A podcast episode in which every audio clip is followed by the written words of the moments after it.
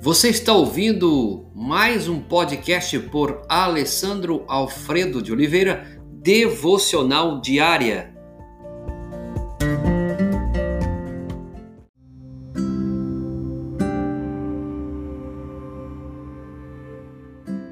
Jesus, o servo sofredor, Marcos 8:31.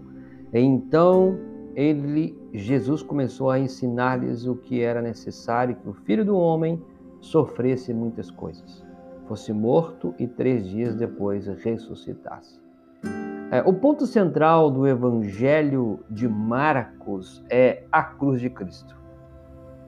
Quando os doze apóstolos compreenderam quem Jesus era e o confessaram como Messias, ele começou a ensiná-los sobre a cruz. Isso foi um divisor de água, de águas no ministério de Jesus, bem como nos evangelhos de Marcos nós vamos encontrar isso, tá? Antes disso, Jesus havia sido aclamado como mestre e como curador popular. Ele, no entanto, não havia vindo para ser esse tipo de Messias.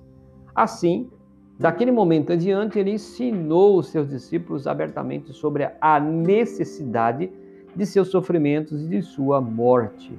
É, Marcos registra então que outras três situações distintas, Jesus solenemente prediz sua morte.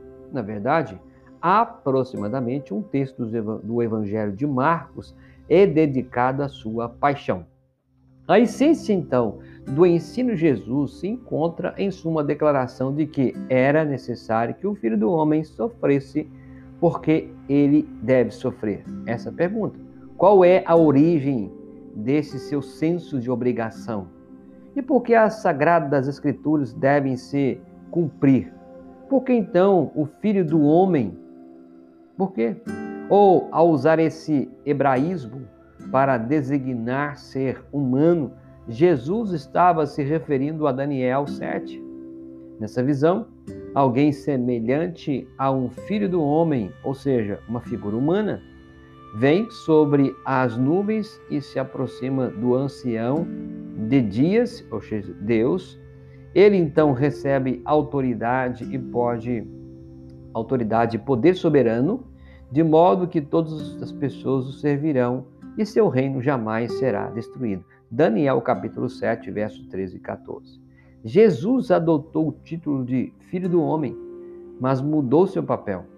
De acordo com Daniel, todas as nações o serviriam. De acordo com Jesus, ele tinha vindo para servir e não para ser servido. Na verdade, Jesus fez o que mais ninguém havia feito. Ele fundiu as duas imagens do Antigo Testamento a de, do servo que sofre em Isaías e a do filho do homem que reina em Daniel. Pois primeiro Jesus deve carregar os nossos pecados e apenas depois ressuscitar e entrar na glória. Marcos apresenta Jesus como servo sofredor, aquele que sofreu em meu lugar e em seu lugar. Esse é o convite para você hoje. Reconhecer que Jesus pagou um alto preço na cruz pela sua vida. O sangue de Jesus nos purifica de todo o pecado. Receba-o neste dia. Senhor amado, que esta alma, este homem, mulher, família possa reconhecer Jesus Cristo como o Senhor e Salvador da vida. Que esse dia seja um dia que o reconhecimento que Jesus é o servo sofredor em nosso lugar seja real na vida de cada um. Obrigado por tudo que o Senhor fez. Em nome de Jesus. Amém.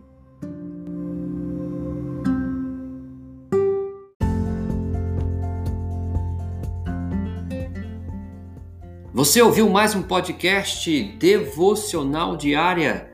Se isso trouxe bênção para a sua vida, abençoe outras pessoas compartilhando esse podcast.